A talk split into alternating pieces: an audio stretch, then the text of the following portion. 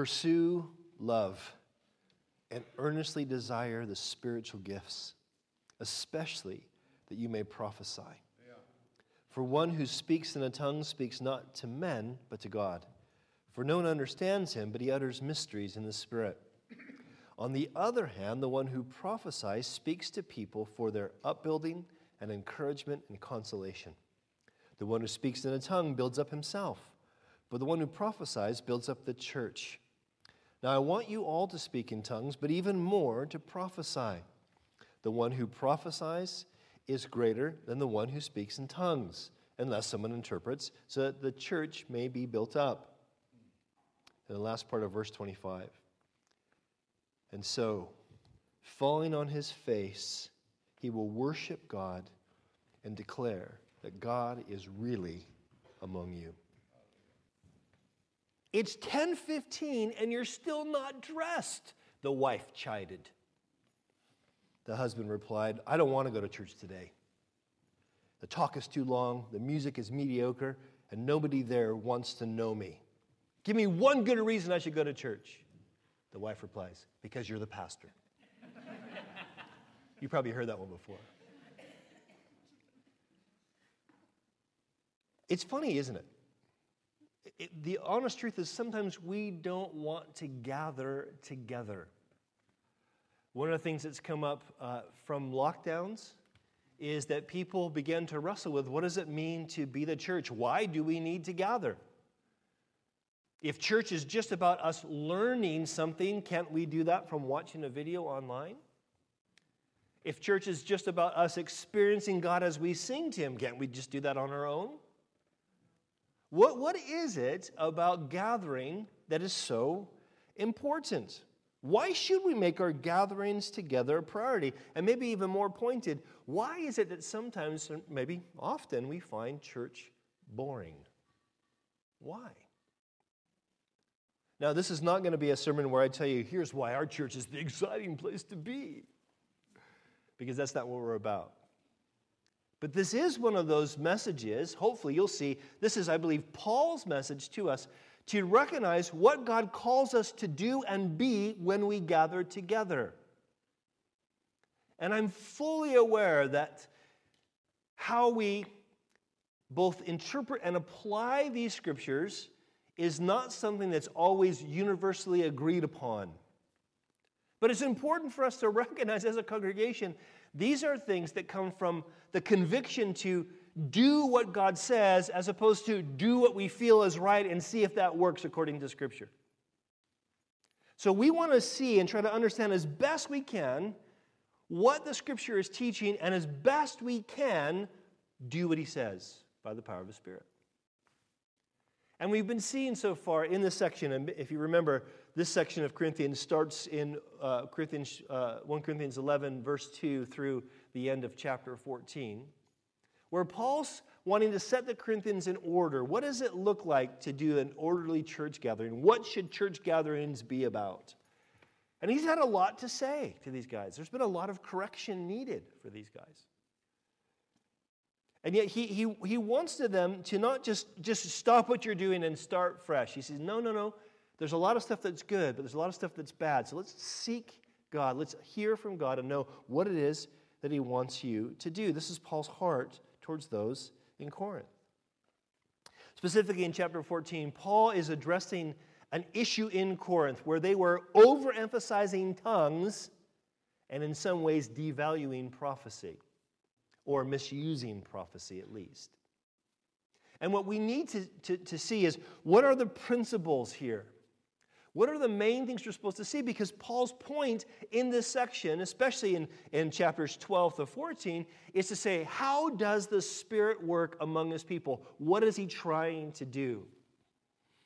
We saw in the beginning of the section, didn't we, in, in the first part of chapter 12, where we talked about that what the Holy Spirit does is he builds on the foundation of Jesus.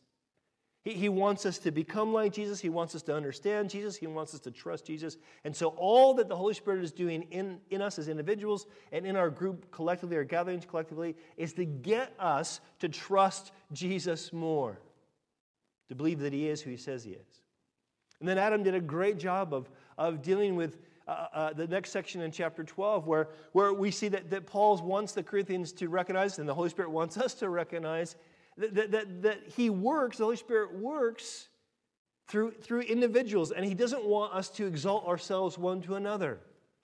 That it's the, the one another relationships are the purpose of the work of the Holy Spirit. And then Thomas wisely brought up in, in chapter 13 how really, if we don't bear the fruit of the Spirit, the gifts of the Spirit are pointless. The Holy Spirit wants to teach us to love. So now we get to chapter 14 and it gets really specific, really particular. I mean, so much so that we are splitting the chapter into two sections. But he starts off that chapter by wanting to make sure that we get what our goal ought to be. He says clearly in verse 1 of chapter 14 pursue love. This is your goal. The love that, that Thomas uh, uh, explained to us last week in, in chapter 13, this love that is, is, is bigger than all the other four types of love in the Greek language. This love, this agape love or agape love, this love that is a love that, that God describes who God is in his essence. It's a love that is others centered. It's a love that takes initiative and action. It's, it's, it's, it's basically living on purpose. It's wanting to show God on purpose. It's a love that esteems others as better than ourselves. Now, this is, this is foundational to Christianity. In fact, it's so foundational, it might be so familiar that you are saying to yourself right now, I already know this, John. I already got this bit. But do you? Do I? Because the Apostle John, who was known as the Apostle of Love, uh, tradition says at the end of his life, when he was so old he couldn't stand and preach, they'd kind of walk him in and sit on him a chair and say, John, what's your message to the church? What do you think the church need to say? And he would, in a raspy old voice, say, Love one another. And it was beginning to get as old as he was, and they're like, John, you might need to say something else. And he basically would reply, When you learn to love one another, I'll stop saying love one another. That's a tradition. But the reality is this listen, God calls us to love. Paul's prioritizing love needing to be our pursuit. This is our goal. Because, listen, we are not identified by the supernatural gifts of the Spirit or by the not so supernatural gifts of the Spirit. We're not identified by the gifts of the Spirit, we're identified by the fruit of the Spirit. We're identified by God's supernatural love manifest in our midst. This has to be the goal. Jesus tells his disciples on the night before he's crucified, he says, By this all will know you're my disciples if you have love for one another. This has to be the goal. If you come to any gathering, whether it's a Sunday service or a small group gathering, men's, women's, home group, if you go to a gathering and your goal is me, that the main focus of you going there is me, you're missing the goal. The goal is love. God, I need to know your love. I need to show your love. This is important. And it's not just important because of what Thomas said last week in the sense of that, that if we, actually, Paul articulates it plainly, doesn't he? If we, uh, uh, uh, if we do the work of the Spirit or we're involved in the supernatural works of the Spirit, but we have not love, we're nothing. But also because, listen, it's only when we begin to pursue love that we're actually in the place, when we recognize the kind of love that God calls us to, that that love indeed is supernatural, that we can't just do it normally. It's a love that loves its enemies. It's a love that loves people that are different than, than it is. And that, to do that, it requires the work of the Holy Spirit. If we can learn to trust God's Spirit to work in us to love each other, guess what? We are prime ready to trust in God's Spirit to work through us supernaturally. This is why he says, listen, he says, love, pursue love and earnestly desire the spiritual gifts, especially that you may prophesy. Now, the word, there's, it's one word in the Greek for spiritual gifts. I don't know Greek. I just looked this up and expected experts to tell me, and they did. Listen. One word, pneumaticos, and it basically means the work of the Spirit. It's translated gifts because it makes sense in the context to say gifts, but it's bigger than just these supernatural gifts. It is the work of the Spirit. Pursue love. Let that be your goal. And desire, be zealous for the work of the Spirit. And these things are connected. Paul, Paul wants his readers to know, the Holy Spirit wants us to know, listen, that if you want the gifts without love or you want love without the gifts, you probably don't understand either. And I would maybe take this one step further, and this should have been clear from last week from Thomas's message. If you think if you're operating in the gifts, it's automatically love, you don't get it. And if you think, oh, I'm loving as long as I'm nice to people, I won't get too close, I won't get too deep, I won't think too hard, you probably don't get it. What God wants to do is something that we read at the very end of this section, right? He wants to work in our midst when we gather that people come in, both us as believers and even those who are just seekers, and we can all say, Surely God is in this place. Not because He's not always in this place, but because He's manifesting Himself by His Holy Spirit through His people pursuing love. You guys following me so far? Because we're rolling in first one. Come on, stay with me. Love needs to be our suit, our pursuit. But also, listen, in this context, we need to, to have an understanding of what Paul means by tongues and prophecy. And so I'm going to give a couple definitions. I think they're on the screen, right? One at a time on the screen. So, so here's what, what when the Bible talks about tongues, when Paul's talking about tongues, let me give a clear definition, okay? Here's, here's the definition for tongues the self edifying, and that's not a bad thing, the self edifying ability to speak praises to God in a human language you do not know naturally. Now, a few of you guys here are linguists, you speak several different languages, but that's not the gift of tongues. That's a cool thing, but it's not the gift of tongues. You don't know them naturally. This is not, listen, really clear, and, and this, is, this is one of these places where there are other believers who love Jesus who disagree with him, but I think you'll see in the context this bears true. This is not God speaking to his people, but his people being enabled to speak back to him. Tongues are always, always directed toward God. This is really important. It's important because it's one of the ways that we kind of discern when it's actually being interpreted properly. That's tongues. Great gift, good gift, a gift to be pursued, as we'll see. What does he mean by prophecy? Well, prophecies are this. Listen, it's the ability to speak a specific word for a specific person or persons at a specific time that will do one of these one or more of these three things. And these definitions are based on these three words in verse 3 upbuilding encouragement and consolation. It is listen they'll do one of these three things. They will strengthen our faith in god or the person's faith in God. They will encourage obedience to God and they will and or they will confirm the comfort of God to his people. This is not prophecy. New Testament prophecy is not people speaking for God. That's an authoritative uh, position that I believe is only in the Old Testament. And you see in the Old Testament where Old Testament prophets are the, the language used to describe Old Testament prophets is equal to New Testament apostles who had a unique authority to speak for God. New Testament prophecy, I think, is a bit different. New Testament prophecy is really God communicating through his people. It doesn't mean it's, it's, it's, it doesn't mean that it's not from God. It means it cannot hold the same weight as the scripture. Are you guys following me? So the Old Testament prophets, when they spoke, so you had Moses receives the law, that's the first part of the Old Testament scripture. God calls prophets who prophesy to his people, who speak in his authority to his people. That's always in line with God's law, but that gets added to the scripture. New Testament prophets do not get added to the scripture. Are you guys following me? The reason this is important is because as we deal with this issue with these kind of clear definitions, I hope you see as we go through this section and the next section that not only are these good and accurate and healthy definitions, but also it helps us know how, you, how do we do this? How do we use these things?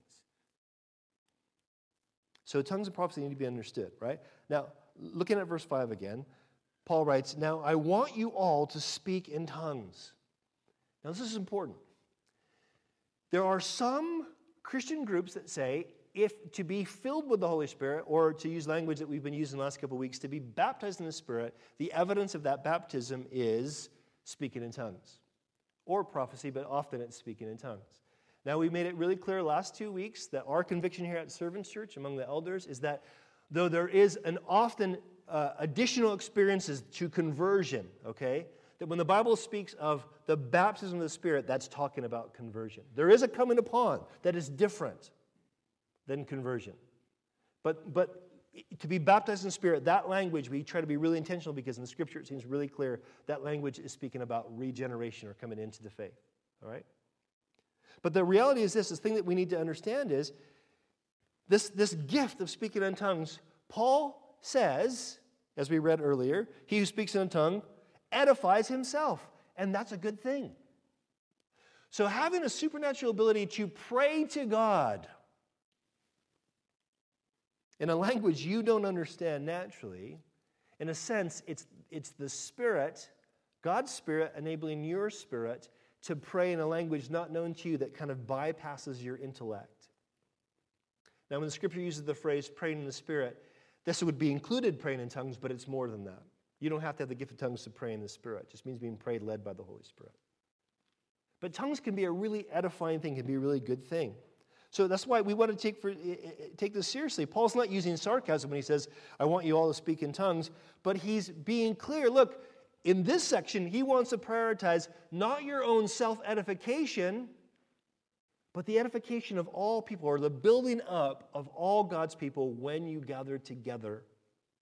Which is why he says, notice, but even more, verse 5, to prophesy. The one who prophesies is greater than the one who speaks in tongues, unless someone interprets, so that the church may be built up. Paul's really clear.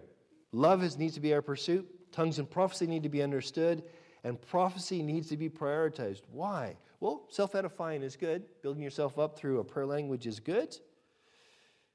But the one who prophesies is better. Not a better person, but a better way to build God's people up as we gather.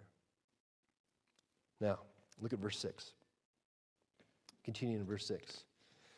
So, not only does, does the Holy Spirit build us up in this kind of prioritized pursuit, but Paul makes it really clear the Holy Spirit's priority is to build us up through clear communication which is why I'm trying to be as clear as I can be when I teach and why I'm expecting you guys to come up with uh, answers that I hopefully can bring, or questions I can hopefully bring clear answers to. Verse 6, what does he say? He says, Now, brothers, if I come to you speaking in tongues, how will I benefit you unless I bring some revelation or knowledge or prophecy or teaching? I'll come back to that, verse 9. He says in verse 7, he gives this metaphor. If even lifeless instruments such as flute or harp do not give distinct notes, how will anyone know what is played? Now, it's all cute when our three year old goes to play piano and just dong, dong, dong, dong. It's cute for about 30 seconds. And after that, you're just like, this is not helpful. It's just noise. Now, he says, listen, continuing with the metaphor, but uh, doing something more. He says, verse 8, and if the bugle gives an indistinct sound, who will get ready for battle? So, what's Paul doing here?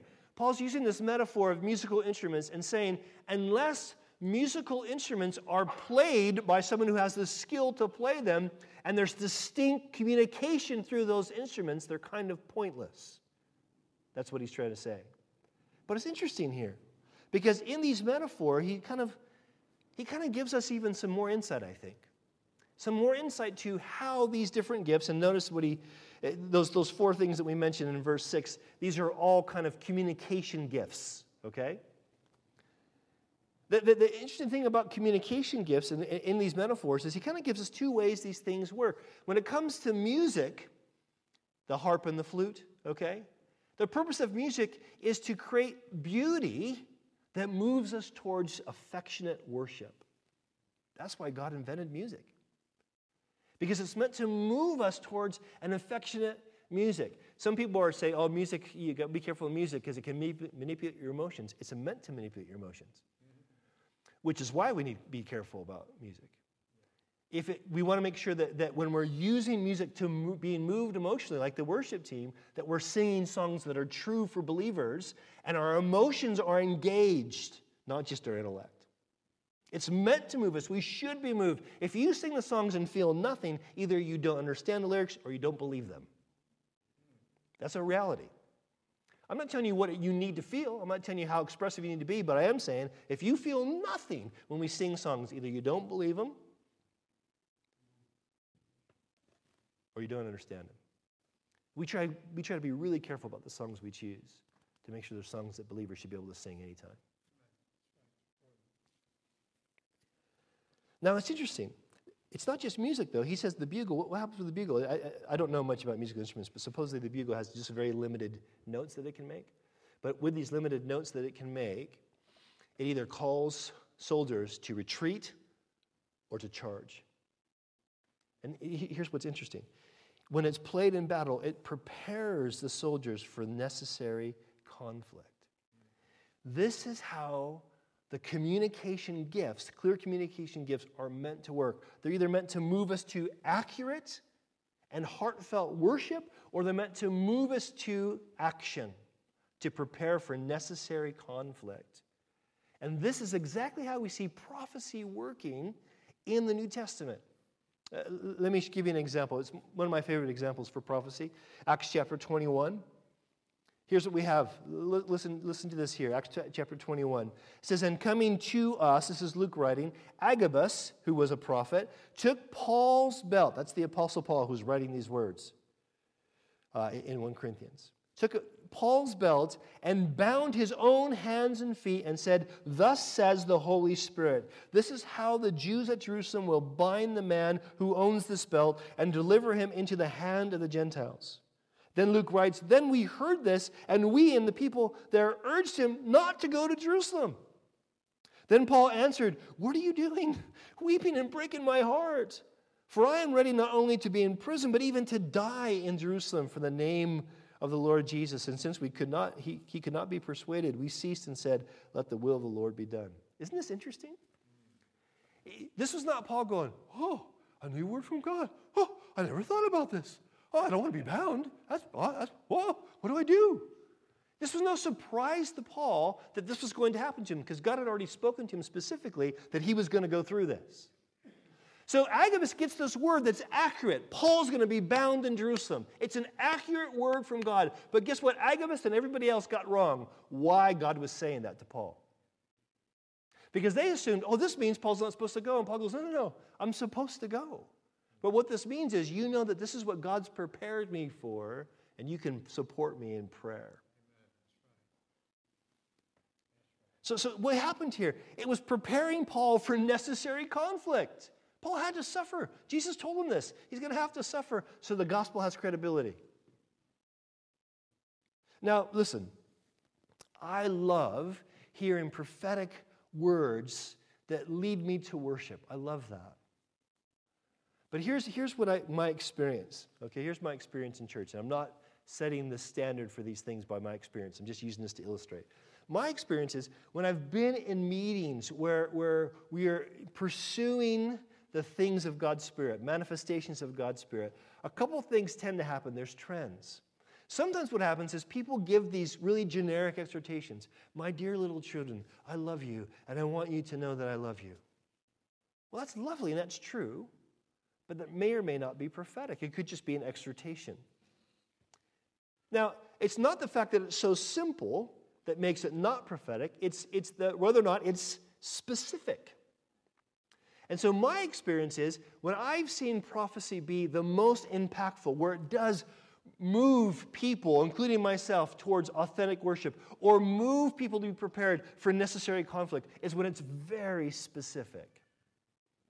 So, the, the, the, couple times that people have prophesied over me or had prophecies about me, they were very specific and they didn't know what it meant. Well, one of them did, I should say. She, I think she had a clue. The other one didn't. By the way, they were both female prophets. And so, and so the thing was, and if I explain it to you, it takes too long to explain it to you, but basically, God had been moving me in a certain direction. I've been wrestling with whether I want to do this or whether it was from God. And then when the first woman has this prophetic dream and says, Here's what I saw, I know immediately that's the Lord and God saying, This is me telling you to do this. And so I was like, Yes, Lord, I need to do this.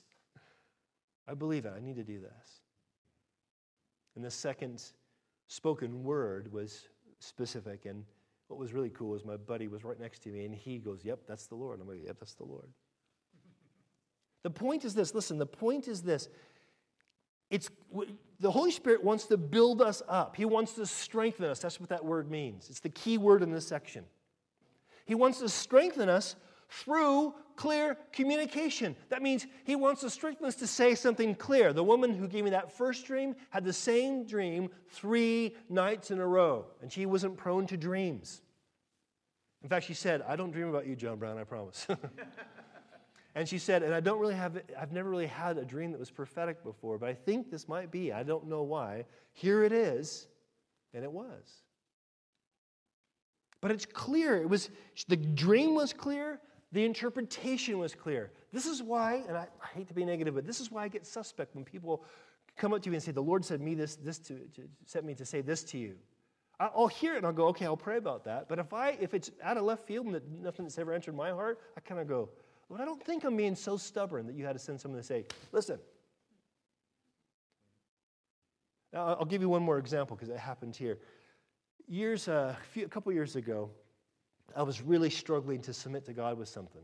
I was partially submitting, and I knew I was, but I was just wrestling to fully say, All right, God. I kept going, God, I'm sorry. I, I, I need to just say, Be obedient in this and just do it. And then I'd kind of give partial obedience. But you know what? I'm John Brown. I'm used to doing ministry. I can put on a happy face. So I go to church. I'm doing this stuff, you know. I'm saying hi to people. I'm getting ready to preach a message. And Sammy Arthur comes up to me and he says, Hey, I had this vision during worship. I had this picture. I think it's for you. But I, I don't know. What do you think? He said, Here's the picture. I, God had his hand on you, and his hand was on you, and you had bowed the knee. But the reason God's hand was on you was because you needed to bow further. That's the Lord. Now, now here's the other thing. The reason I, I want to share those two those illustrations neither of those, not of any of these prophecies that have been spoken over me or toward me that God has given for me were things that were told to the congregation other than like now. And one of the problems I think we have when it comes to pursuing the work of the Spirit, especially prophecy, is we think it has to be this big, life altering thing for the whole congregation. Now, those things happen as well. In fact, a woman once had a, a prophecy she felt was for the congregation when we were in the old building. And because this, this woman, uh, there were some character things there that, that made me nervous. I didn't share it with the congregation. I go, well, I'll think about that. And it actually came to be true. And so, even though I, I, I, in hindsight, I wonder if I should have said it or not said it, I don't know. But the reality was, it was still edifying to me like, okay, God, you, you are moving us this, this direction. But often, what I've seen with prophecy is as we see with Agabus in Acts 21, it's God given a specific word for a specific person at a specific time, and that person, when they get that word, they know exactly what it's for. Does this make sense? Now, now here's, here's the reality, okay? Going back to verse 6 really quick. I'm going way too slow. Uh, he, he says, he says, I'm not going to be a benefit if I come praying out in tongues in a, in, in a, a gathered meeting unless I also bring some revelation, some knowledge, prophecy, or teaching. And then he dropped down to verse 9 again. He says, So with yourselves, if with, a, if with your tongue, that is this supernatural tongue, you utter speech that's not intelligible, people don't understand it, how will anyone know what is said? For you're speaking into the air. The reality is this, okay?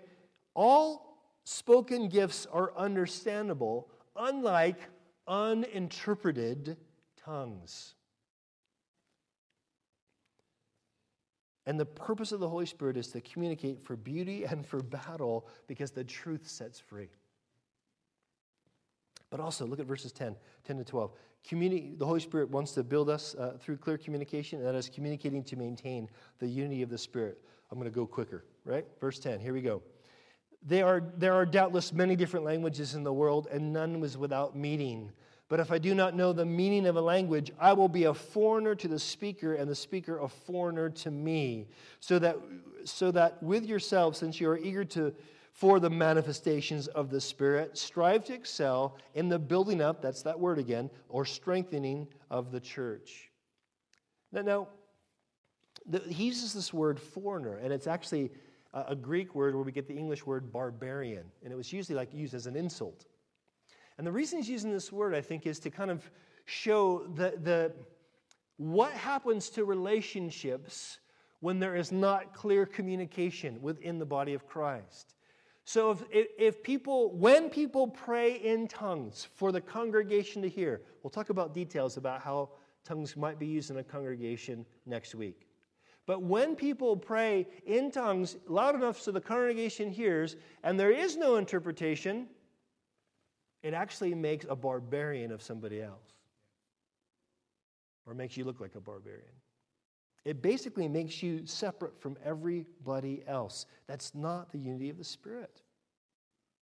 You see, the, the truth is listen, we should want to communicate clearly because we want to be close to each other. This is sometimes why it's hard for us, I think, to, to, to love. Because to love is to be vulnerable. To love is actually to both build relationship and risk relationship. Because if we fear each other's opinion so much that we can't be honest, we're not going to be loving each other. We got to be honest with each other. We just need to make sure that we're actually being having God's perspective and we're actually walking in love. But also, verse 12, what does he say? Listen, uh, verse 12 again, he says, So with yourselves, since you are eager for the manifestations of the Spirit, and again, this is Paul affirming the Corinthians' desire to see God move supernaturally. Remember, he said this in the very beginning of the letter. We are admittedly and purposely, cautiously charismatic because of the baggage that's surrounded around that term charismatic. But we are indeed charismatic at Servants Church. We do indeed want to see God move supernaturally. We do see God move supernaturally. We want to be discerning. Some of you guys have backgrounds where you've seen the supernatural that was not of God at all. And you rightly are cautious. But it doesn't mean we don't want the, the real thing. But here's what we want the real thing we want the real thing because we want to see the church build up. Our zeal needs to be motivated by, by the right relationship that Jesus provides for us. We have a right relationship with the Father because of Jesus. We have a right relationship with one another because of Jesus. He's the one that makes us one. It's motivated by that right relationship we already have and the growth the Holy Spirit wants to bring in that. Yeah, Paul says it simply in, in, in Ephesians chapter 4, verse 3. He says, Make every effort to keep yourselves united in the Spirit, binding yourself together with peace. This means not neglecting the gifts, but pursuing love and trusting the Lord to give you the gift you need to love. You may want to have a strong speaking gift, and God's going, actually, the way I want you to love people is just to serve, or just to give some dough, or, or, or just to stop and listen. One of my biggest sins is using my gift of teaching as if it's the only gift God ever wants me to operate in. I talk too much. And all God's kids said, Amen. You all know? I talk too much. We know that too, Greg. it's easy to do. And what we need to say is, is, Lord, show us how we can keep the unity of the Spirit in the bond of peace. Lastly, in, in this section, verses 13 to 19, again, I'm going to go quick. Verses 13 to 15, follow me. Therefore, as one who speaks in a tongue should pray that he may interpret. For if I pray in a tongue, my spirit prays, but my mind is unfruitful. What am I to do? I will pray with my spirit, but I also pray with my mind. I will sing praise with my spirit, but I also sing with my mind also. Now, now what's Paul talking about here? Basically, what's pretty clear here is that when the gift of tongues can be used in a spoken way or in a sung way. Now, let me say this too. I've never, I'm convinced I've never legitimately spoken in tongues. I had an experience. If you want to know about it, I'll tell you about it. But I don't think I've legitimately spoken in tongues. But I have uh, been in, in places where tongues is legitimately used. And I'm not calling into question people's individual experience with tongues, because that, that's, that's not my place.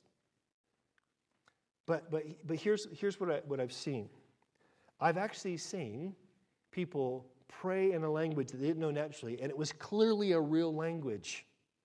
And then someone else interpret that language, these praises to God, and just the reality that like it was a similar cadence or it was a really clear sort of interpretation was really edifying. So that by itself can be done. But one of the things that's, that, that we need to understand here is that what Paul's saying here is he's not saying don't pray in tongues or pray in tongues less, as much as he's saying you don't need to avoid self edification. It's not wrong for you to go, gosh, I really need to be built up at church today. That's a good thing. You should want that. But let your prioritize your priority be others in the gathering. Let, let there be this, this, this reality that when you are getting ready to come to church, you're thinking, okay, Lord, I have needs and I have anxieties and I have worries. And I'm hoping some of those, and I have questions, and I'm hoping those things get met there. But Lord, I know I can't just go for me. What about everyone else? Would you show me what I need to do? We'll talk more about that in a minute.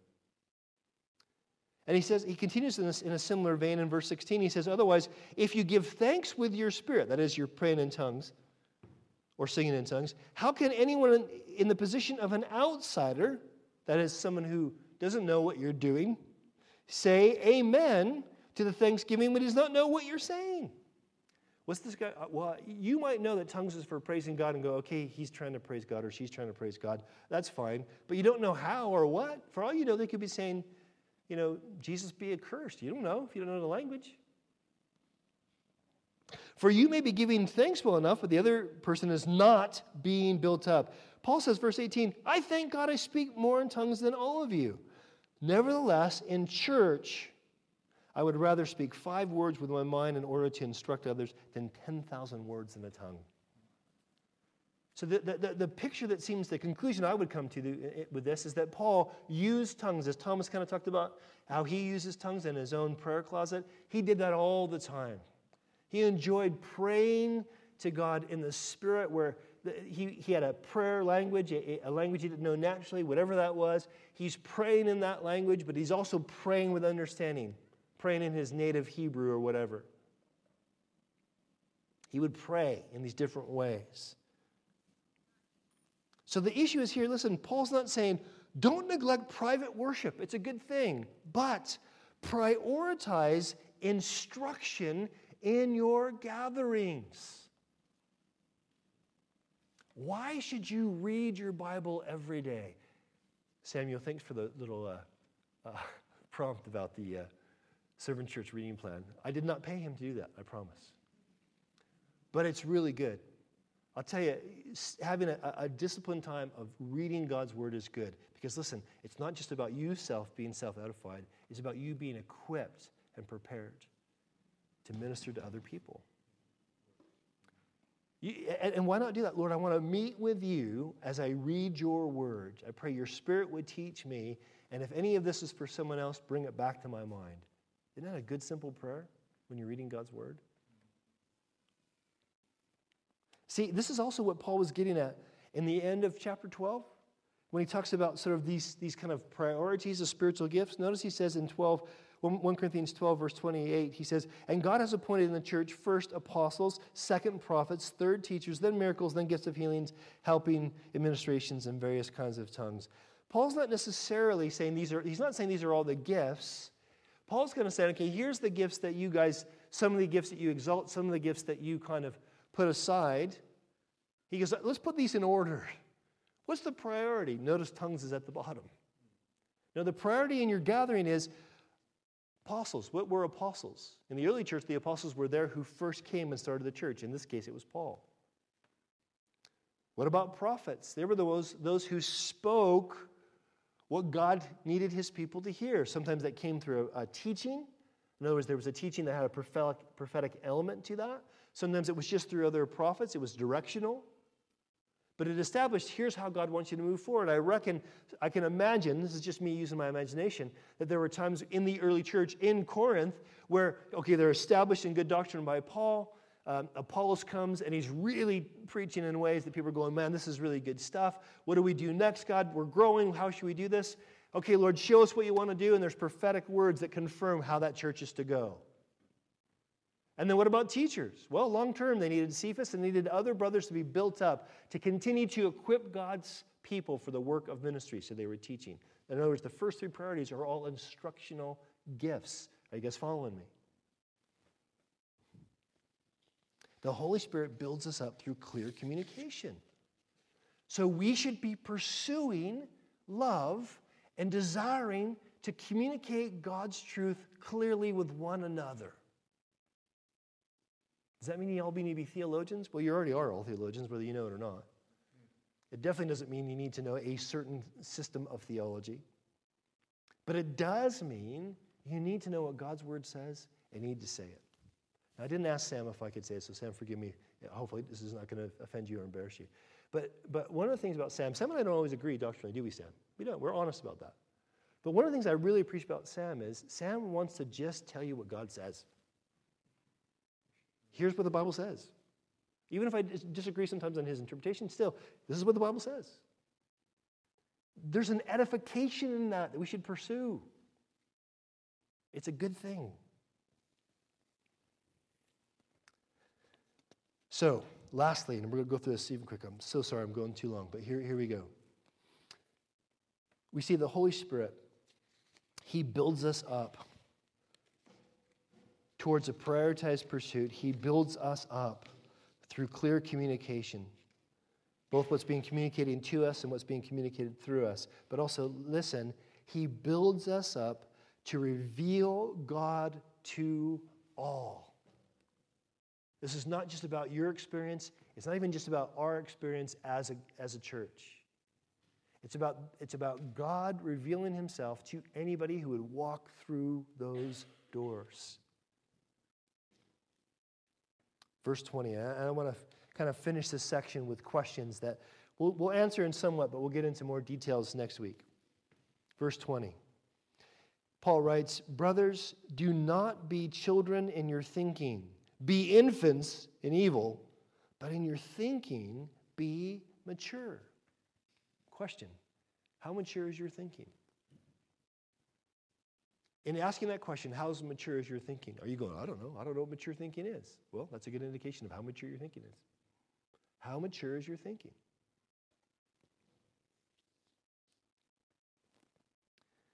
Think this way How can I love others today? That's maturity. How can I love others today? I'm going to church. I ain't feeling up for it. Can I confess? I did not feel up to church today. Came in a bit later than I wanted. Forgot the gift I was meant to give to the Thompson family for the dedication. Forgot to print off my notes. That's why I have my laptop up here so I could read off the, the vows. Was running super late. Didn't get to pray with the people that pray early. Was running. Didn't get to worship. I was so looking forward to worshiping in song, listening to the songs during making coffees. It was just a bad start of the morning for me.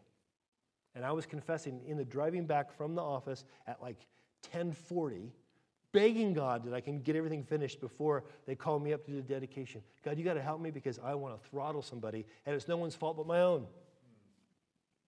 I, I, I don't have any love in my heart right now, and I want to speak the truth in love. Help me, Lord. Because what matters most is that we pursue that love. In asking that, we can be specific to God, who would you have me serve today? Now, sometimes that's pretty obvious because you have a specific role. You're serving on a team, you know what your job is. This is why we give you job descriptions. We hope you actually follow through with those. And you kind of go, okay, this is how I'm going to love people today. I'm going to do this job this way, and I'll love people that way. Sometimes it's that. Sometimes it's not obvious, and you, you, you start a conversation that you're not thinking much of, and all of a sudden you, the Holy Spirit says, This is the person I want you to really listen to, or give to, or serve, or speak that good word in due season to. But we need to ask, Lord, how would you do it? Listen, the mindset of loving others is the mindset of maturity. And it's pointless to see the manifestations of God's Spirit among babies. We want to see that from mature people to people who want to mature. How mature is your thinking? Even more practically, verses 21 to 23. How, when are tongues assigned to unbelievers? Look at this. I'm going to try to do this fast. This is going to be a bit complicated, but try to follow with me, okay? Verse 21. In the law it is written, and he's quoting Isaiah chapter 28. Listen. By people of strange tongues and by lips of foreigners will I speak to this people. Even then they will not listen to me, says the Lord. That doesn't sound very positive, does it?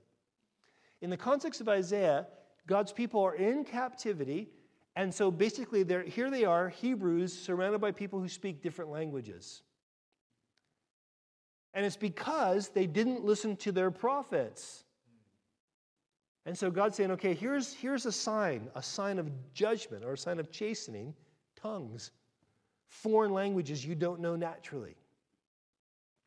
Now, what Paul's saying here is listen, he's wanting to get an, an understanding, he wants to give us an understanding that, um, that tongues can be used as a way to call people to repentance. This is exactly, listen, what we see happening on the day of Pentecost when they all spoke in tongues. Listen to this. Acts chapter 2. And everyone, I'm reading from the New Living Translation, and everyone present was filled with the Holy Spirit and began to speak in other languages as the Holy Spirit gave them this ability. At that time, there were devout Jews who, from every nation living in Jerusalem. And when they heard the loud noise, everyone came running, and they were bewildered to hear their own languages being spoke by the believers. Now, you read the whole context, you'll see that what they were speaking was praises to God. It's pretty plain there. But also, listen, what's happening here? These devout Jews, listen, being devout Jews, the men would have gone to Jerusalem three times a year and would have been doing so for several years, which means they went to Jerusalem, heard Jesus preach, heard John the Baptist preach, knew at least of, if not saw, Jesus' miracles and said, nah, he's not the Messiah. And so when Jesus says, wait in Jerusalem until you're filled from on high with the Holy Spirit, and then they're filled with the Holy Spirit, and they pray in these different languages, it's a sign of judgment to those Jews.